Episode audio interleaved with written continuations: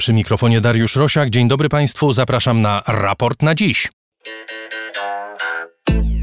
Syria i Liban ogarnięte są protestami antyrządowymi i tym razem nie chodzi o wojnę, ale o dramatyczne warunki życia. W obu krajach lokalna waluta traci na wartości, rośnie bezrobocie i poczucie beznadziei wśród narodu. Czy wraz z normowaniem się sytuacji militarnej w Syrii mieszkańców Syrii i Libanu czeka rewolucja społeczna? O to zapytam gościa Raportu na dziś.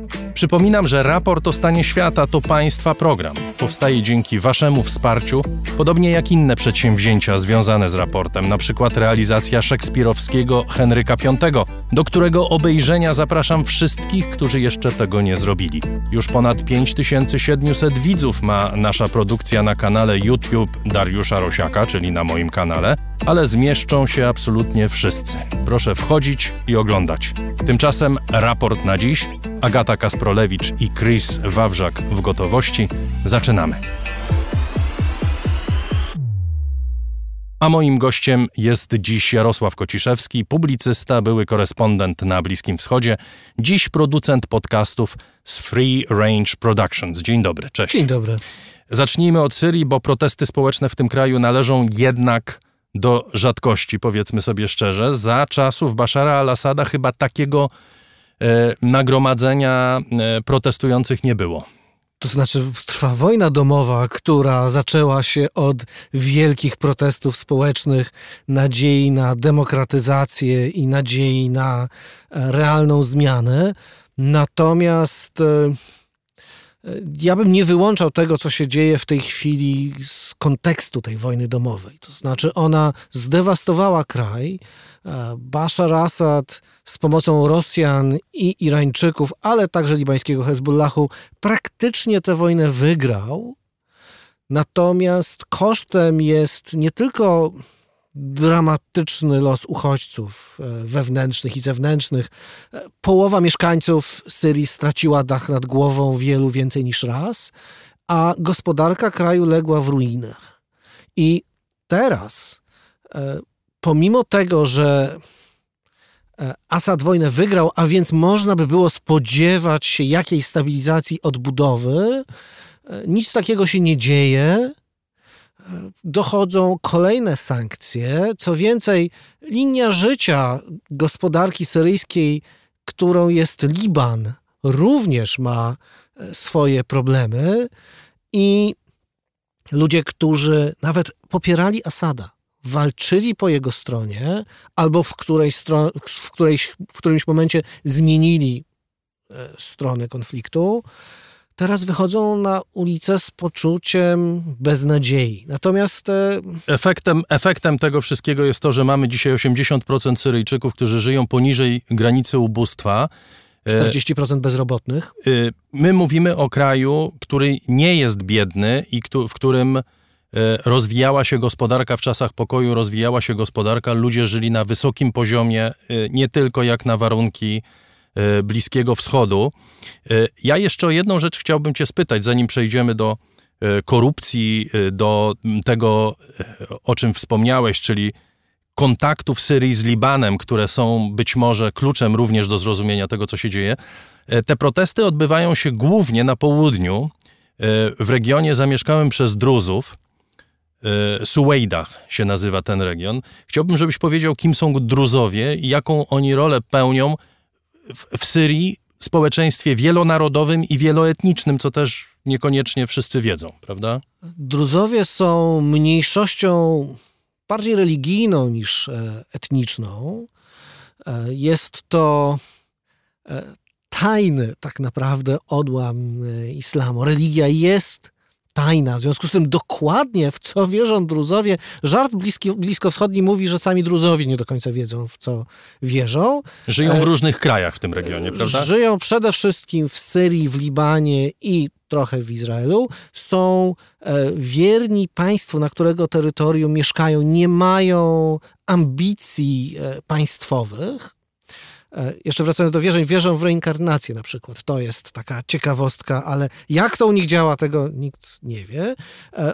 Są bardzo zwartą grupą, potężną w każdym kraju, w którym żyją. W związku z tym również w Syrii Wyłączenie ich z wojny domowej było jednym z bardzo ważnych ruchów Asada na początku tego konfliktu. Rzeczywiście Druzowie pozostali z boku. Ich rejony, miasta czy wioski, w których żyją, w bardzo niewielkim stopniu zostały dotknięte przez wojnę, jeżeli już, to przez ISIS, które ich atakowało. No tym bardziej charakterystyczne i tym bardziej chyba znamienne jest to, że te protesty właśnie w tym regionie się rozpoczęły, że one niewiele mają wspólnego z polityką, tylko chodzi po prostu o to, że ci ludzie nie mają z czego żyć, nie mają jak się utrzymać. Bo państwo się załamało. Państwo, w którym żyją, po prostu się załamało i nie bardzo widzą nadziei na przyszłość. I o ile rzeczywiście ominęły ich horrory wojny domowej, o tyle nie omijają ich skutki tej wojny. Porozmawiajmy o Libanie, bo protesty w Syrii są stosunkowo świeże, natomiast to, co dzieje się w Libanie, trwa już kilka miesięcy. To się zaczęło w zeszłym roku. Na dobrą sprawę w tym Libanie współczesnym regularnie ludzie wychodzą na ulicę, regularnie próbują zachęcić rząd, mówiąc najdelikatniej, do tego, żeby przestał kraść i żeby zmienił się system polityczny w tym kraju. I znowu mówimy o protestach, które przybierają bardzo radykalne formy. Widzimy płonące opony, widzimy policję bijącą ludzi, padają ofiary, ranni, kilka ofiar śmiertelnych. Powiedzmy, na czym polega mechanizm łączący oba te kraje, Liban i Syria. Historycznie Liban był częścią Wielkiej Syrii. Możemy darować sobie osmańską historię, natomiast po I wojnie światowej, gdy Zachód dzielił Bliski Wschód, Francuzi swoim mandatem objęli zarówno Syrię, jak i Liban. Liban został wykrojony z Syrii. To była taka technika kolonialna francuska w dużej mierze polegająca na tym, by stworzyć sobie obszary z nowymi rządzącymi elitami. W związku z tym kraj, w którym największą mniejszością nagle stali się chrześcijanie, został niepodległym krajem. W związku z tym muzułmanie, którzy tradycyjnie byli większością, nagle znaleźli się w sytuacji mniejszości, pojawiły się napięcia. No tak, ale dodajmy, że był to eksperyment. Ten eksperyment francuski polegał też na tym, żeby stworzyć wieloetniczny, wielowyznaniowy kraj, w którym wszystko będzie ładnie podzielone, każdy będzie wiedział, gdzie jest jego miejsce i to będzie doskonale funkcjonować. Oczywiście kraj dla chrześcijan głównie, ale pozostałe wyznania miały mieć swoje prawa zapewnione, prawda? No tak, tylko że to jest teoria, praktyka pokazała, że bardzo szybko kraj się podzielił, konflikty interesów wzięły górę. Dodajmy, że Liban jeszcze jest do tego wszystkiego krajem ludzi niesłychanie przedsiębiorczych. To znaczy, to jest miejsce, gdzie wymyślono pieniądze. I ja zawsze uważałem, że Libańczycy są ludźmi, którzy są w stanie od tysięcy lat zarabiać i robić pieniądze z niczego. I teoretycznie jest to kraj, który mógłby być bardzo bogaty. On zresztą do wojny w 1975 roku był uważany za Szwajcarię Bliskiego Wschodu, bo tam były banki, które finansowały... Bejrut był Paryżem Bliskiego Wschodu. I tam były banki, które finansowały dużą część Bliskiego Wschodu. Natomiast podziały etniczne, podziały interesów wzięły górę. Do tego wszystkiego na to się nałożyły konflikt palestyńsko-izraelski i tak dalej, i tak dalej. Wybuchło to w wojnę domową, która zdewastowała Liban, zdewastowała państwo i które nie odbudowało się. To znaczy Liban jest państwem trwale upadłym, którego państwowość w dużej mierze jest fasadą. To znaczy armia Libanu nie jest najsilniejszą siłą zbrojną na terytorium tego kraju. Najsilniejszy jest Hezbollah szyicki. Szyici prawdopodobnie stanowią największą mniejszość w tej chwili, a może nawet większość obywateli kraju. No tak, bo chrześcijańska większość maleje, prawda? Tak, natomiast tego nikt nie wie, ponieważ jedną z największych tajemnic, jedną z najniebezpieczniejszych informacji w Libanie jest to, ile która społeczność liczy ludzi, ponieważ jeżeli taka dana zostanie opublikowana, wtedy cały system polityczny trzeba wywrócić, który opiera się właśnie na tych zasadach. I w związku z tym Liban jako państwo, trwałe państwo nie funkcjonuje. Prawo jest ustanawiane, ono bardzo często jest bardzo nowoczesne, ale ono w dużej mierze służy do tego, żeby wymusić łapówki na kimś, kto chce coś załatwić, a nie do tego, żeby regulować funkcjonowanie państwa. To znaczy, jeżeli ktoś w Libanie stara się cokolwiek zorganizować, załatwić zgodnie z prawem, to w życiu mu się to nie uda. Dodajmy jeszcze jeden ważny element tego systemu, to znaczy klanowość, prawda? Która znowu jest ponadpartyjna, ponadwyznaniowa, bo są klany rządzące we wszystkich w zasadzie wspólnotach libańskich. Bo wspólnoty wyznaniowe są tylko górną warstwą podziałów tego społeczeństwa. Ponieważ jeżeli spojrzymy na chrześcijan, to teraz chrześcijanie też się dzielą. I będą chrześcijanie, którzy są w sojuszu z Hezbollahem, są chrześcijanie, tak którzy są... kraju, tak jest. Są chrześcijanie, którzy są w sojuszu z sunitami, są chrześcijanie, którzy w ogóle ze wszystkimi będą walczyć, a to wszystko jeszcze będzie się zmieniało w czasie. W związku z tym chyba najtrwalszą tutaj pozycję mają Druzowie, którzy siedzą w tych swoich górskich twierdzach i oni są po prostu partią obrotową. Znaczy, co do nich przynajmniej nikt nie ma złudzeń. Wiadomo, że oni zawsze będą się układać z tym, kto jest na górze, pod warunkiem, że nikt nie będzie mieszał się, nie będzie próbował im narzucić swojej woli. Ostatni raz swoją wolę Hezbollah, największa siła militarna w kraju, usiłował narzucić Druzom w 2008 roku, wysyłając swoje oddziały do jednej z twierdz druzyjskich. Nikt żywy stamtąd nie wyszedł. Znaczy, Druzowie przykładnie rozstrzelali na ulicy wszystkich napastników. Od tamtej pory nikt nim nie zakłóca spokoju. Dobrze. I wreszcie okazuje się od jesieni ubiegłego roku, a nawet wcześniej, że zwłaszcza młodzi ludzie, pokolenie urodzone po wojnie, pokolenie, które nie zna tego piekła, którą była wojna domowa, 15-letnia wojna domowa w Libanie, mówi, my nie chcemy takiego systemu. My nie chcemy systemu opartego na korupcji, my nie chcemy systemu, w którym rządzą Dżemalejelowie, czy Aunowie, czy ktokolwiek inny, tylko my chcemy systemu demokratycznego, w którym każdy może normalnie pracować, może żyć, może się uczyć. Libańczycy w dużej mierze są bardzo nowoczesnymi ludźmi. Co więcej, to jest jeszcze taka niesamowita mieszanka z zachodu ze wschodem. To znaczy, spotykając Libańczyka na ulicy, witasz się z nim kifak sawa. Czyli masz zbitkę francusko-arabską. To jest naprawdę tygiel, to jest mieszanka wszystkiego na każdym poziomie. Idąc do sklepu, płacisz w funtach, ale jak zabraknie, możesz wyjąć dolary i zapłacić w dolarach. Każdy sklep przyjmie dolary i przez całe lata po stałym kursie 1500 funtów to był $1. Co nas prowadzi do istoty sprawy. Upadek waluty libańskiej dramatyczny, karkołomny niemalże. Co powoduje wywrócenie całego systemu i co ma swoje skutki, od czego zaczęliśmy. W Syrii, prawda, która od strony finansowej bardzo mocno zależna jest od tego systemu bankowości libańskiej. W tej chwili wartość za dolara na czarnym rynku w Bejrucie płaci się około 3,5, 4 do 5 tysięcy funtów w zależności od dnia i to jest dramatem, bo to znaczy, że waluta lokalna w ciągu pół roku straciła mniej więcej połowę swojej wartości.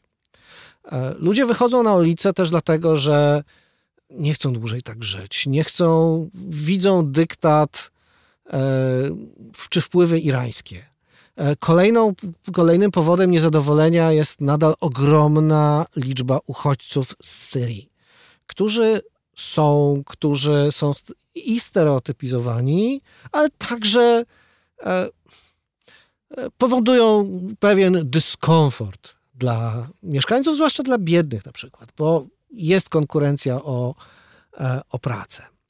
I rzeczywiście protesty, które wybuchły w sposób bardzo typowy dla Libanu, to znaczy bardzo trudno jest w Libanie odróżnić demonstrację od wielkiej imprezy. To znaczy głośniki na dachach, muzyka, ludzie tańczą, bawią się, śpiewają, niezależnie od wyznania, bo razem chcą zmieniać kraj, zmieniać świat. Po czym bardzo szybko okazuje się, że jednak każdy ma troszeczkę inny akcent, każdemu na czymś innym zależy. Na to wchodzą rozmaite interesy i nagle pojawia się grupa motocyklistów krzyczących Shia, Shia, Shia i tak w czarnych koszulkach bijących innych demonstrantów. Czyli Hezbollah, tak? Hezbollah i Amal, które to są dwie główne organizacje szyickie, które się akurat w tym momencie się łączą. I teraz do tego dochodzi niesamowita rosnąca frustracja wynikająca z tego, że rząd kompletnie sobie nie radzi, ale rząd jest fasadowy i niekoniecznie wpływa na to, co się dzieje w kraju. To znaczy najefektywniejszą infrastrukturę telekomunikacyjną w kraju ma Hezbollah, a nie rząd. Hezbollah kontroluje główne lotnisko w Bejrucie, mimo tego, że nominalnie jest to państwowe lotnisko i tak dalej, i tak dalej. Chrześcijanie mają swoje interesy również. Każda z organizacji i partyjek ma własną milicję, lepiej lub gorzej uzbrojoną. W związku z tym armia działa też do momentu, w którym jej pozwoli się działać, a jeżeli robi się groźnie, to nagle znika z ulic. W związku z tym niestety powtarza się sytuacja z roku 75. To znaczy wojna domowa w Libanie w 75 roku wybuchła w bardzo podobny sposób. Rozpoczęła się od protestów ludzi niezadowolonych z sytuacji, którzy nawoływali do tego, żeby pozbyć się przemocy i wspólnie, razem, ponad podziałami będziemy zmieniać kraj. Z tego wspólnie, razem wyszło 15 lat rzezi. W związku z tym tu mamy bardzo podobną sytuację zapalną, tyle, że wpływy zewnętrzne są jeszcze silniejsze, bo teraz... Która niekoniecznie musi się jednak chyba skończyć tym, co miało miejsce w 75 roku. Miejmy nadzieję, że się nie skończy. No to pomyślmy, czym to się może skończyć, bo wracając do Syrii, tym, którzy wychodzą na ulicę, nie chodzi o odsunięcie Bashara al-Assada od władzy. Czy chodzi? Chodzi przede wszystkim o nadzieję, to znaczy o nadzieję na normalne życie. Większość Syryjczyków, tych, którzy zostali w Syrii, pogodziła się z tym, że Bashar został albo obecny system został. To już nie jest istotne, czy to będzie Bashar, czy ktoś z jego klanu, czy z jego społeczności. Natomiast problem polega na tym, że Syryjczycy nie wierzą we własny system bankowy, który legł w gruzach dużo wcześniej. W związku z tym bankierem syryjskim w tej chwili jest Liban. To znaczy, w bankach w Libanie zdeponowano 50 miliardów dolarów prywatnych oszczędności Syryjczyków.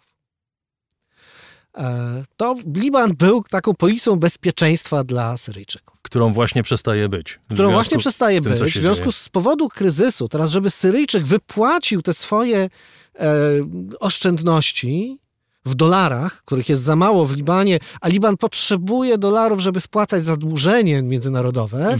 Wiadomość z ostatnich dni, z wczoraj jest taka, że w poniedziałek wpompowano dolary w system, po to między innymi, żeby uśmierzyć ten ból ludzi nie tylko w Libanie, ale również w Syrii. Zobaczymy, czy to zadziała, prawda? I zobaczymy na jak długo, ponieważ... Mówiłem o tym, że w Syrii nie chodzi o odsunięcie Bashara al-Assada, w Libanie z pewnością chodzi o odsunięcie tego rządu, prawda? To znaczy o wywrócenie całego systemu, nie tylko tego rządu. To znaczy, to znowu w Libanie to zależy komu o to chodzi.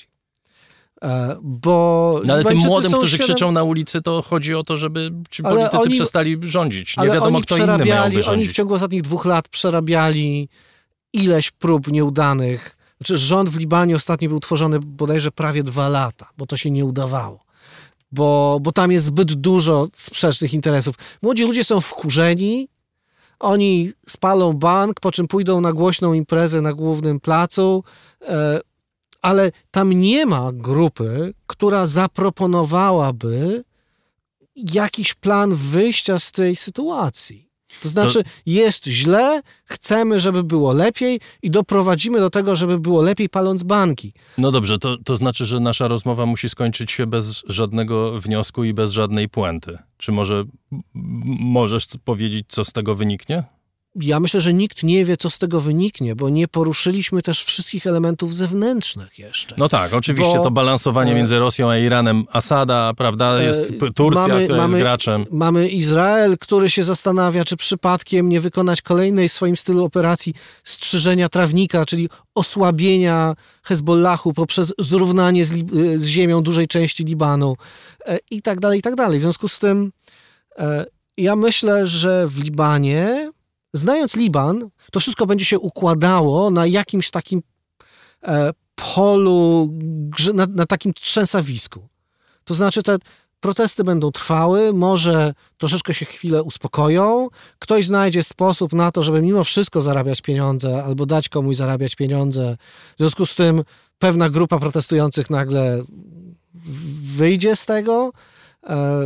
Z drugiej strony może się okazać, że nowe amerykańskie sankcje zdławią tę gospodarkę i sytuacja się pogorszy jeszcze bardziej. W związku z tym ja myślę, że przed nami jest długi okres balansowania i dużej niepewności.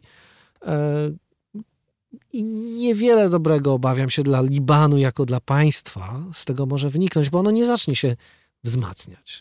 Bardzo dziękuję. Jarosław Kociszewski, publicysta, były korespondent na Bliskim Wschodzie, a dziś producent podcastów z Free Range Productions. Był gościem raportu na dziś. I to tyle w raporcie na dziś.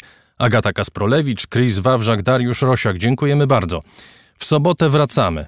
A w międzyczasie proszę nas słuchać, pisać na adres raportrosiaka@gmail.com, odwiedzać naszą stronę internetową www.raportostanieświata.pl i odwiedzać mój kanał na YouTube, gdzie warto obejrzeć naszą realizację Henryka V, Williama Szekspira z Piotrem Fronczewskim, Grzegorzem Damięckim i Marcinem Rogacewiczem. Raport na dziś to młodszy brat raportu o stanie świata. Oba te programy powstają dzięki Państwa hojności. Patronom z serca dziękuję. Zachęcam wszystkich do włączenia się do zbiórki.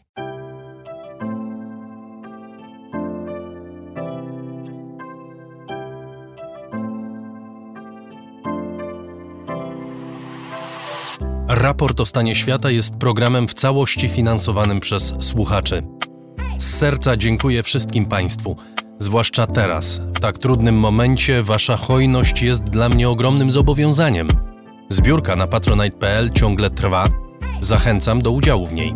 Najhojniejsi patroni raportu o stanie świata to firma Prosper Sklep z Sosnowca, hurtownia elektroenergetyczna, firma Venterm, instalacje fotowoltaiczne z Dąbrowy koło Niepołomic, Krzysztof Gorzkowski, Michał Małkiewicz, firma Software Mill, od zawsze zdalni programują dla całego świata, a także Marcin Drąg, Mariusz Drużyński, Piotr Jedliński i Patrycja Macion z Ratujmy Trójkę, palarnia kawy La Cafo z Augustowa, Alan Meller, Paweł Nowy-Nowak, Fundacja imienia Jana Palucha, Monika i Grzegorz Wasowscy, Gonia i Robert Zduńczyk, założyciele Fundacji Ekonomicznej Polska Afryka Wschodnia. Dziękuję bardzo. To dzięki Państwu mamy raport o stanie świata.